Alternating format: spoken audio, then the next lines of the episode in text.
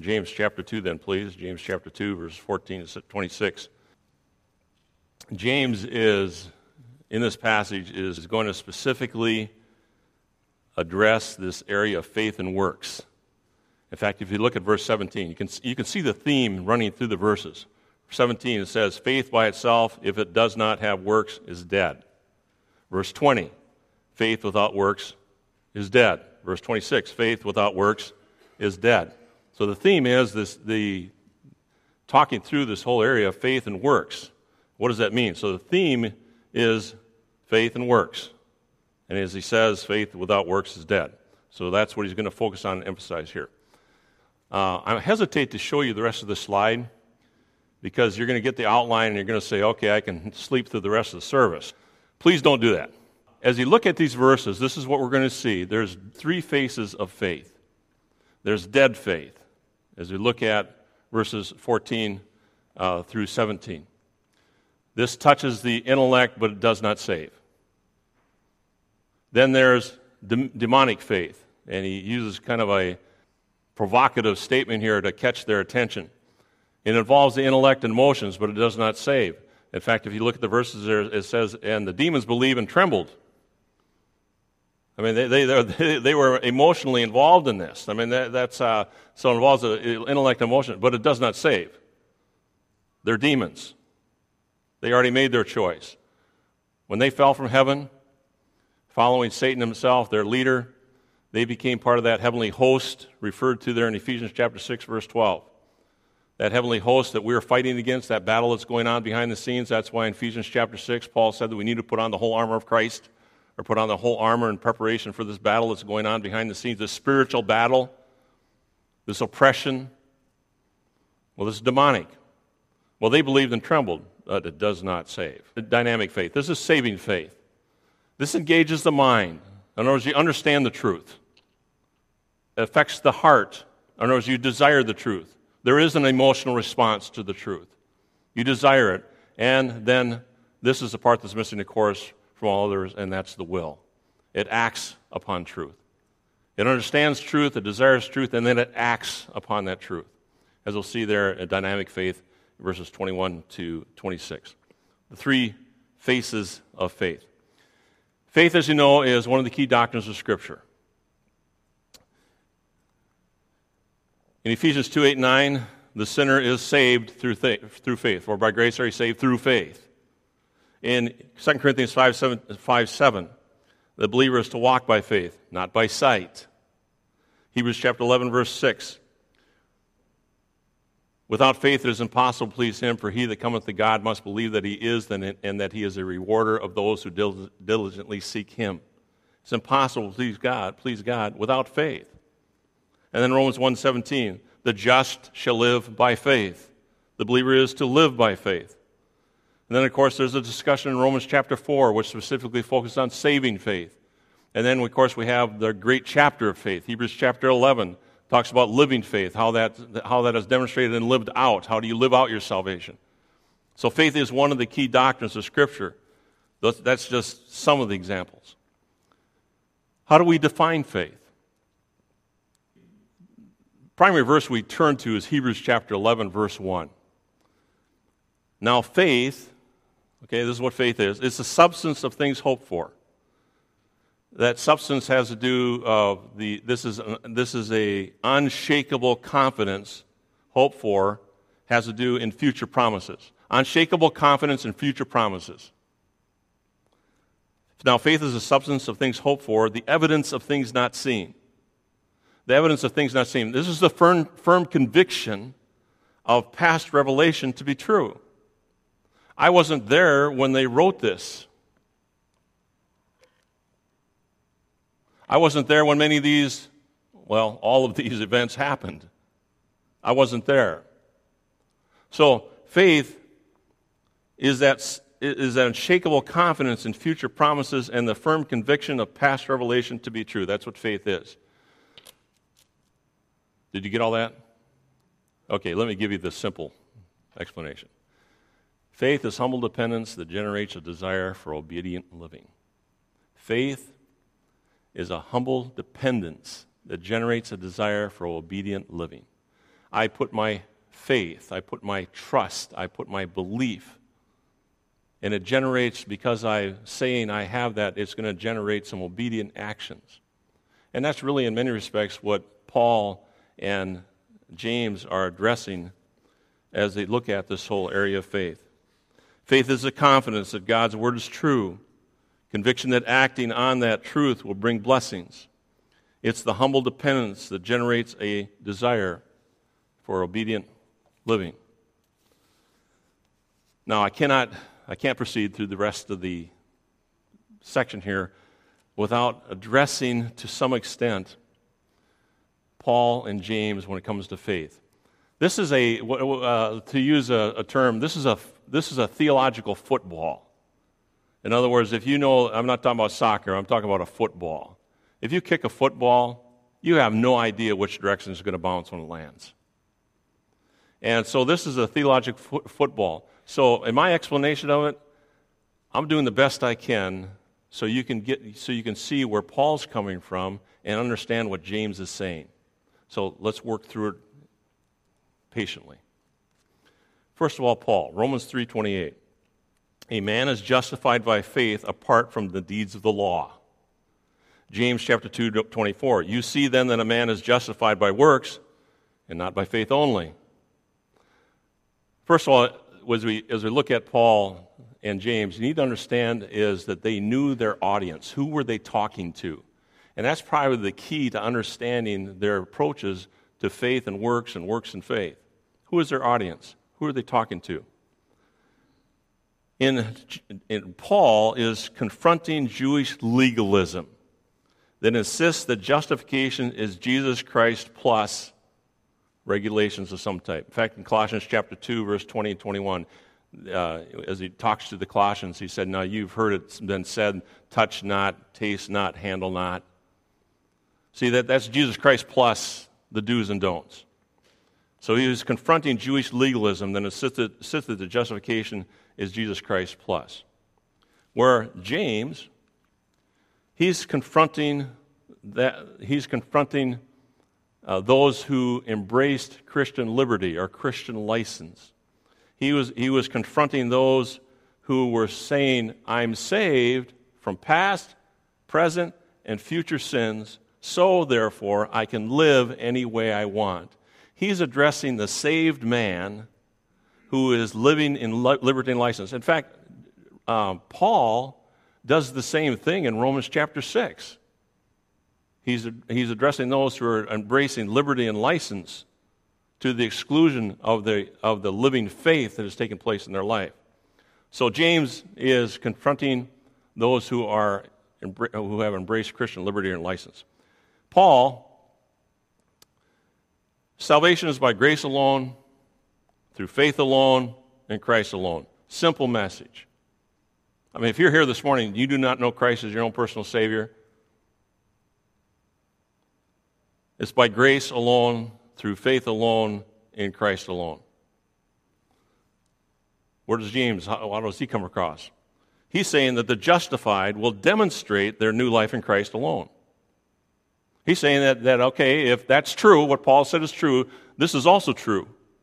You will demonstrate your faith in Christ alone. If it's by grace alone, through faith alone, in Christ alone, you will demonstrate that in your life, your new life in Christ alone. Second Corinthians five seventeen says, therefore, if any man be in Christ, he is a new creation. Old things are passed away. Behold, all things become new.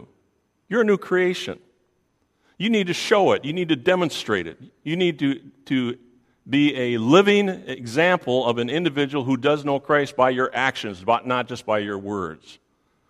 The justified will demonstrate their new life in Christ alone. Paul, he's rooting out a works-based salvation. In fact, in Galatians, he called it another gospel. He's rooting it out, not rooting it on. He's rooting, he's digging it out. He's gardening and trying to get rid of the weeds that are con- confusing the message of grace. Where James, stimulating a sluggish faith that has minimized the works of righteousness. In fact, in chapter two, verse eighteen, here in this passage, he says, show me, show me, show me, and then show me again. He's stimulating a sluggish faith, faith that has minimized the works of righteousness. Does that help a little bit? Okay, this statement, I think, not original with me, but I think it draws it all together. Paul and James are standing back to back, confronting different foes of the same gospel. Do you see it? They're combating different foes of the same gospel. Those who are saying it's Jesus Christ plus work, and those who are saying, I don't need to show. I, after all, I am a believer. Show me. Demonstrate it. Is there a conflict? No, I don't believe there's a conflict. I believe they're standing back to back, combating different foes of the same, same gospel. All right, now that brings us to the three phases of faith. The first phase of faith is dead faith, in verses fourteen to seventeen. He starts off with a question. What does it profit, my brethren, if someone says he has faith but does not have works? Can faith save him? Or let me add these words, I think, that help clarify that last question. Can that kind of faith save them? What does it profit, my brethren, if someone says he has faith but does not have works? Can that kind of faith save him? This is a rhetor- what's called a rhetorical question, which demands, expects the answer, no. But also the fact that he, being, he brings a question, very similar to Christ in his teaching, as he often approached, remember the, the, uh, the woman at the well? Remember Nicodemus when he came to him? He used questions. Questions prick the conscience. He's trying to get them to think, to respond. So even as we read that this morning, what does it profit you, my brethren, if someone says that he has faith but does not have works, can that kind of faith save him? How would you respond to that? The rhetorical question expects the answer of no, but it stirs your conscience. He's not making an accusation. He's making a question. The accusations close the spirit, where questions prick the conscience to think through the spiritual impact of that. He's echoing the words of Jesus in Matthew chapter seven, verse twenty-one. It says, not everyone who says to me, Lord, Lord, shall enter the kingdom of heaven, but he who does the will of my Father in heaven. He who does the will of my Father in heaven.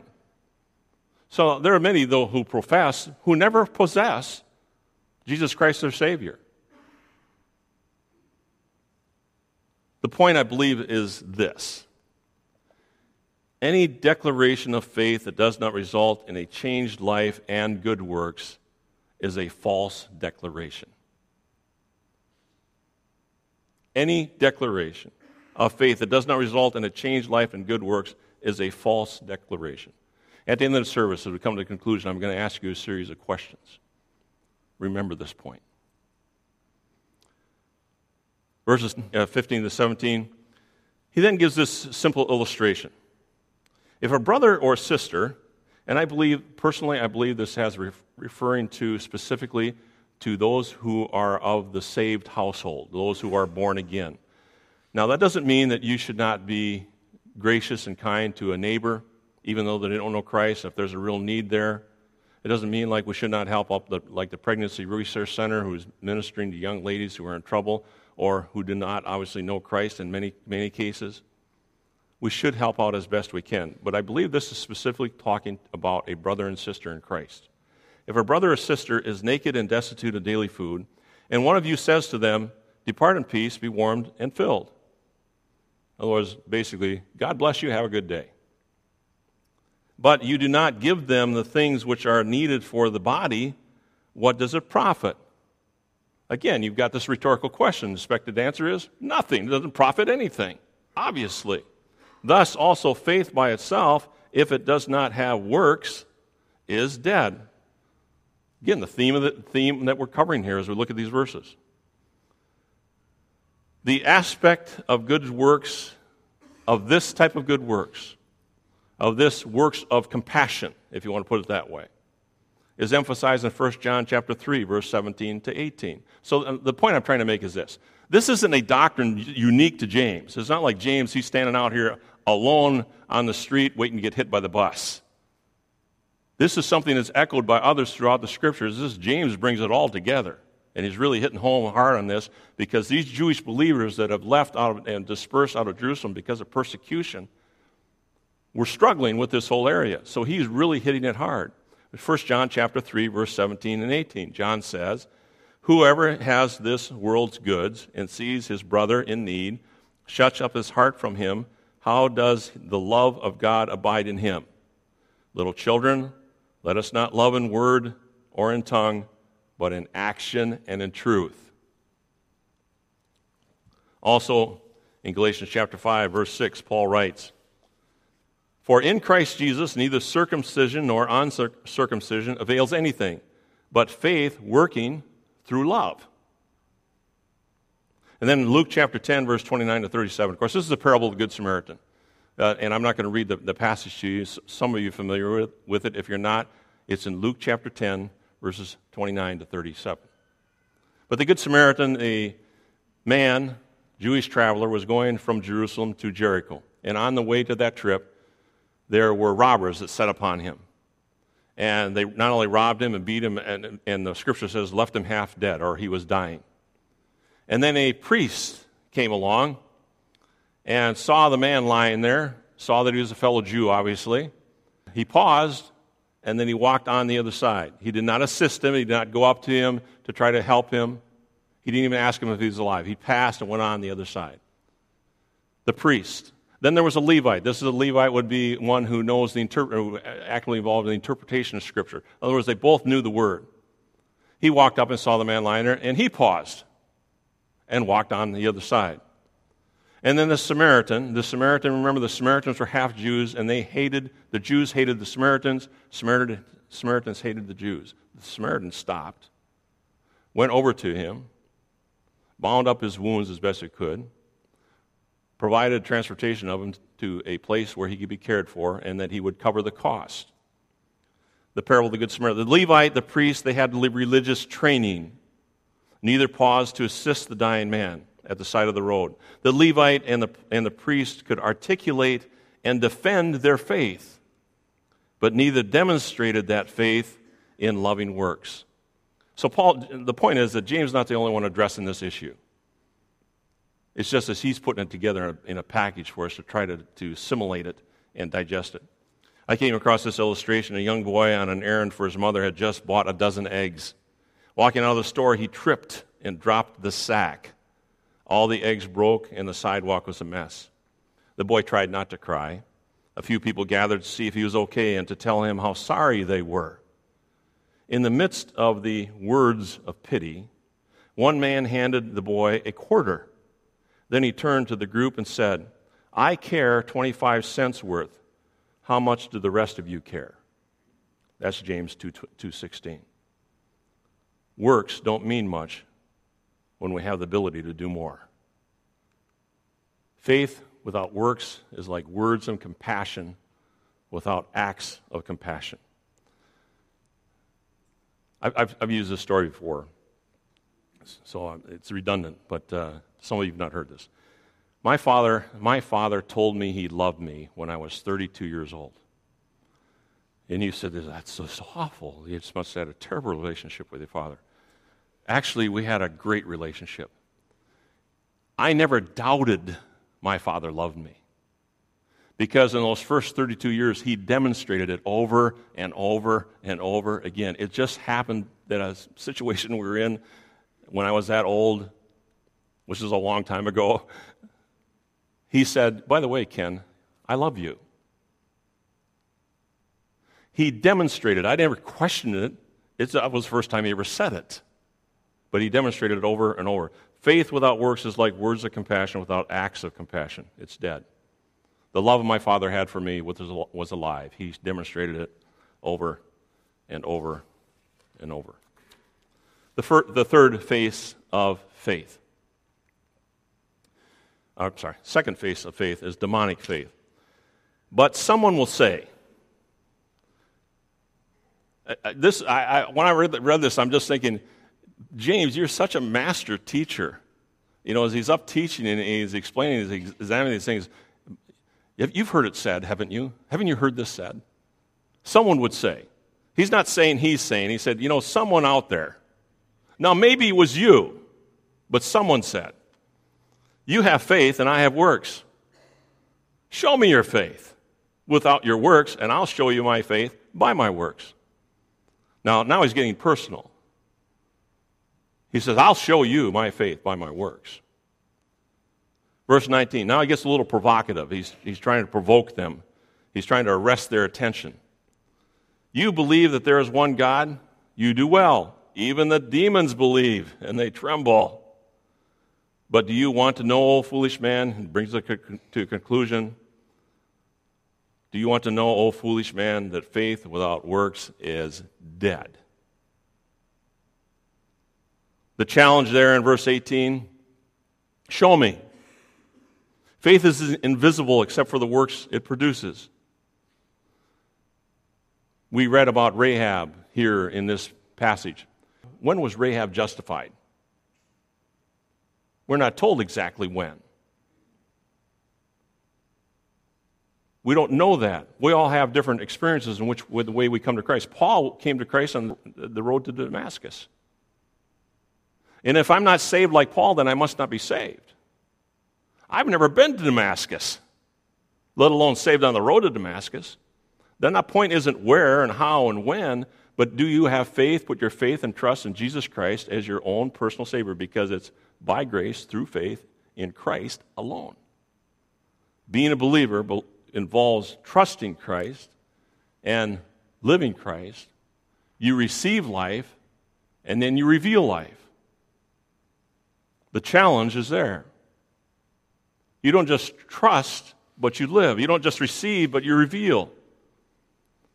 Then there's the confession, and he's, he's, he's using this as he talks here. He arrests their attention. He begins off, he begins, you believe that there is one God. Now, remember his audience. These are Jewish believers who have, because of persecution, have left Jerusalem. This is what's called the Shema. This is, this is the Jewish man's confession of faith found in Deuteronomy chapter six in verse four. A devout Jew would repeat this twice a day. Hear, O Israel, the Lord our God, the Lord is one. So he arrests their attention. Immediately they perk right up. This is something they've heard before. In fact, even though they're saved, they may even still kind of repeat this, but it was so embedded in their heart and their mind. This is something their parents did. This is something they did. Hear, O Israel. So he arrests their attention. Then he awakens their complacency with a shock therapy, saying, the demons believe and tremble. The demons have faith. Does that surprise you? They believe in the existence of God, verse nineteen. They believe in the deity of Christ in Mark chapter three, verse eleven to twelve. They believe in an existence of a place of punishment in Luke chapter eight, where the demons say, do not put us into the abyss. But also in Mark chapter five, verses one to thirteen, they recognize that Jesus is the judge. They believe these things. They actually believe these things. They believe many times more than you believe, but they believe these things to be true. The point, I believe, is this. A person can be enlightened in his mind and stirred in his heart and can be lost forever. They believed and trembled. That word trembled is, is really with terror. There's such an emotional response. It's, it's, it's to break out in a cold sweat. They believed these things to be true, and they believed it so much that they would shudder at the fact that these things were true. But they're lost forever. Demonic faith. The point is, a person can be enlightened in his mind, stirred in his heart, and be lost forever. The conclusion there in verse twenty. This is the difference, I think. You know, sometimes a teacher will be teaching along. You've heard it, I've heard it too. I've tried not to do that, but I probably have. Is they, they will say some provocative statement. And that, that is to, you know, to get your rest of your attention. Throw some statement out there. This outlandish statement. But they never answer the question. You walk away from that class, you walk away from that discussion, that study, and you're going like, So what does that mean? Or how does that affect my life? And James, he threw that out there. Demons believe. But he brings it to a conclusion here in verse twenty when he says to them, "But do you want to know, O foolish man, that faith without works is dead?" The word foolish means vain, empty, hollow. Do you want to know? Indicates that there is possibly un- an unwillingness to really know the truth. D, uh, Edmund Hebert said, responded this way. He said, "It's a perversity of the will. I'm sitting here listening. I know what you say is true, but I really don't want to obey. I really don't want to do it. It's a perversity of the will. Oh, foolish man, vain, empty, hollow. Do you want to know? Really?" And then James states the obvious outcome, even though those may refuse to act upon it, you're dead, barren, unproductive, worthless, good for nothing, empty. You're dead. It reminds me of the story of Ezekiel. Now, Ezekiel preached the word. He was a prophet, and he preached the word, but he also his messages also were often demonstrated. In other words, he didn't just preach it. Many times he would live it, and in that living it, he would be able to, to communicate the message that God gave him. This is one of the this is an example of that. God came to Ezekiel and he said, "I want you to buy a new linen cloth." This is undergarments. Now, it was, it was very significant that they kept their undergarments clean. "I want you to go buy new undergarments, and I want you to go and walk to the Euphrates River. And I want you to take those undergarments, and I want you to bury them in the bank of the river." Now, that took three months. I believe it was three months there and three months back. So the, the time passed, and he was gone, and somebody may have said, "Well, where'd you go?" I said, "Well, I had my undergarments, my linen cloth, and I took it and I buried it in the bank of Euphrates." And they're going, "Yes, we've always thought, Ezekiel, you're a little off." Well, then God came to him and says, "I want you to go to the bank of the Euphrates River and dig them up and bring them back." So he takes this trip, and he gets back, and, "Where you been?" "Well, see, I, I remember that linen cloth I had, those undergarments? I, I went and I unburied them. I, I brought them back." What was the message? God said to Ezekiel, he said, "Those undergarments are just like Israel. They're worthless. They're barren. They're empty. They're dead." James states the obvious outcome, dead. Faith without works is dead. It's barren. It's defective. It's empty. You can tell me and tell me and tell me. I can tell you. But if I don't demonstrate it, where's the reality of it? Which brings us to the third phase of faith. Dynamic faith. Dynamic faith is saving faith. This is real. It has power. It results in a changed life. Both Abraham and Rahab demonstrate that. They had dynamic faith. Dynamic faith is based on the Word of God. Faith, in fact, in Genesis chapter twenty-two, good example of that. Genesis chapter twenty-two, which is one of the references used here about Abraham. God came to Abraham, and he said, "I want to take your son, your only son, Isaac, and sacrifice him." So that was God's word to Abraham. It says Abraham got up the next day, and I, I believe it was a three-day journey. Any part of the time he could have turned around or asked why. We have no record of that. It just, it was, God said it, it was immediate obedience. He acted on the word of God. Dynamic faith is based on the word of God. A man in a jungle bows down before an idol stone. He trusts it will help him, but he receives no help. No matter how much faith a person generates, how much passion a person generates, if not directed at the right object, it will accomplish nothing. Remember Elijah? He built this altar, or actually challenged the idol worshipers, the Baal worshipers, the priests. He challenged them to this demonstration. They built their altar, put their sacrifice on it, and began praying to their god, their idol.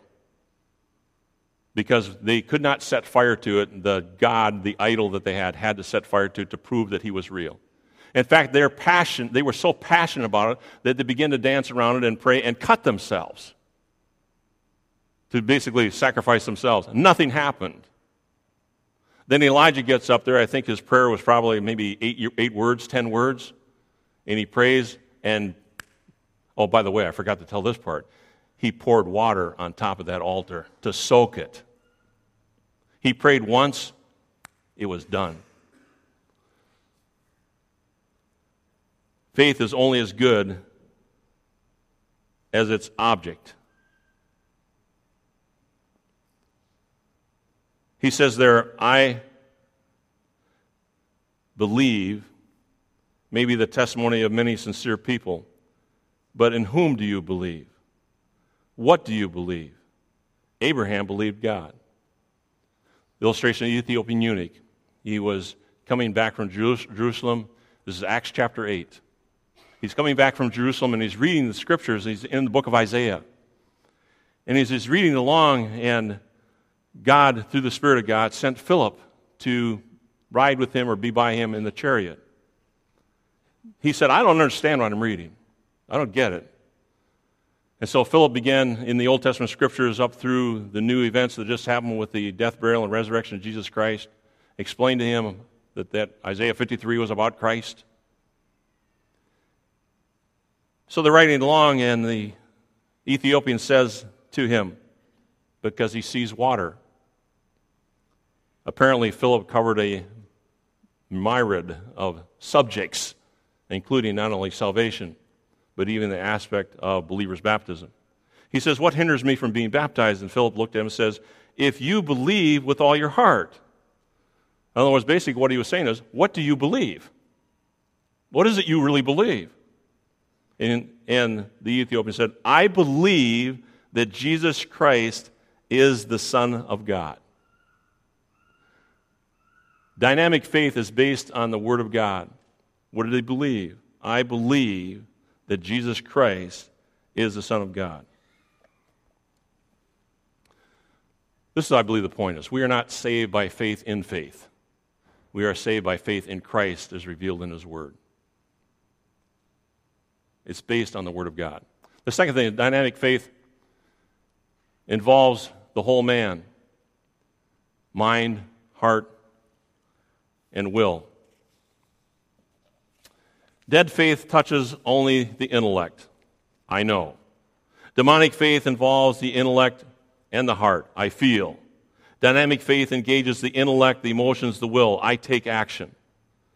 In the mind, remember that first slide, the mind understands truth, the heart desires truth, and the will acts upon truth. And that's the key. It's like communication. It's talking, listening, and understanding.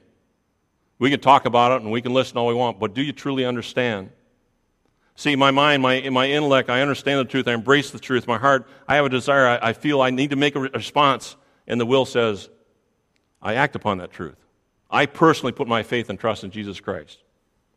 Rahab and Abraham were people of action. God spoke, they obeyed. She hid the spies, she hung the red cord.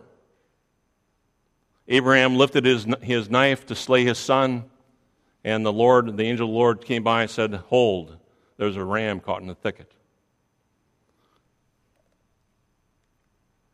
Faith is not believing in spite of the evidence. Faith is obeying in spite of the consequences. That's a key phrase. We don't know until Hebrews chapter eleven that Abraham actually believed that God was going to raise Isaac from the dead if he slayed him on the altar.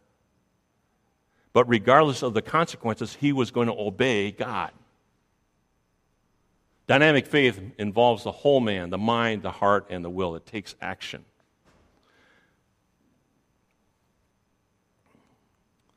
Dynamic faith leads to action. Obedience is not an isolated event, but it continues for a lifetime. Wherever there is unbelief, there will be evidence of unbelief. Galatians chapter two. Wherever there is, yeah, I said it right. Sorry, I, I'm having trouble reading my writing. I'm old school. You know, a lot of pastors now, they type it all out. I scratch and sniff. Wherever there is unbelief, there will be evidence of unbelief. Galatians chapter two, verse sixteen. There is works of the law. Sinners attempt to place God, to please God by obeying the law of Moses. It's impossible. In Galatians chapter five, nineteen, there's works of flesh. This is done by the unsaved who live for things of their old nature. Colossians one twenty-one, there's wicked works. This identifies those who are in their lost condition before salvation. In Hebrews nine, verse fourteen, there's dead works. The blood of Christ has redeemed us from worthless, worthless works that cannot save us, which are dead works. The point is this: where there is dynamic faith, that is saving faith, you always have good works. You're going to have one or the other. Your works will be wicked. They're the works of the flesh, works of the law. They're dead works. But wherever there is dynamic faith, that is saving faith, you always have good works.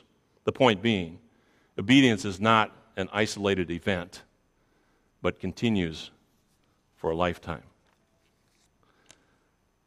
I came across this quote. I'm not saying it's the best quote. It's a good quote. And I think it summarizes as best as I can what we just talked about. There really is no conflict between faith and works. In the Christian life, they go together like inhaling and exhaling. Faith is taking the gospel in, and works is taking the gospel out. Does that make sense? Now, I want to ask you a series of questions. I want you to seriously contemplate. This is for spiritual inventory. This is for a spiritual evaluation. Number one, was there a time when you honestly realized that you were a sinner and admitted this to yourself and to God? Number two, was there a time when your heart was stirred to flee from the wrath to come?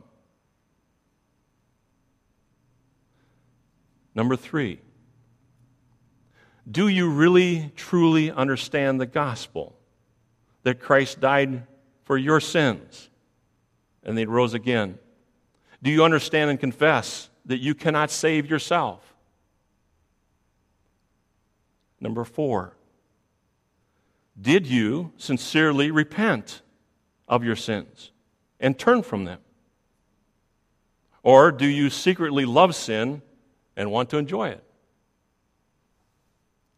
Number five, have you trusted Christ and Christ alone for your salvation?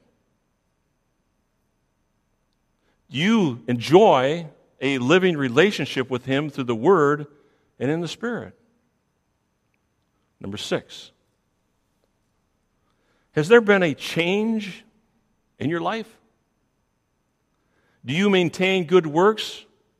Or are your works occasional and weak? Do you seek to grow in the things of the Lord?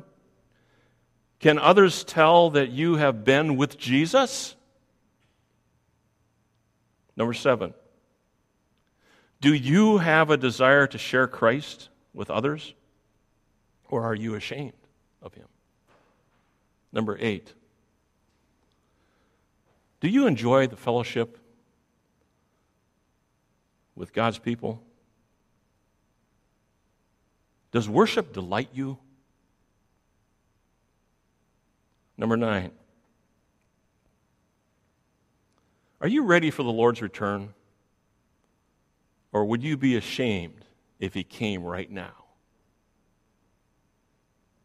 Psalm one thirty-nine, verse twenty-three to twenty-four. Search me, O Lord, and know my heart. Try me and know my thoughts, and see if there be any wicked way in me, and lead me in the way everlasting. Faith and works. There really is no conflict. Faith is taking the gospel in, and works is taking the gospel out. But the question is, where are you in your relationship with Jesus Christ? With heads bowed and eyes closed, as we pray together, pray silently. I pray, Lord, as we come to you now, that there may be a true introspection, that there may be a spiritual inventory and evaluation going on.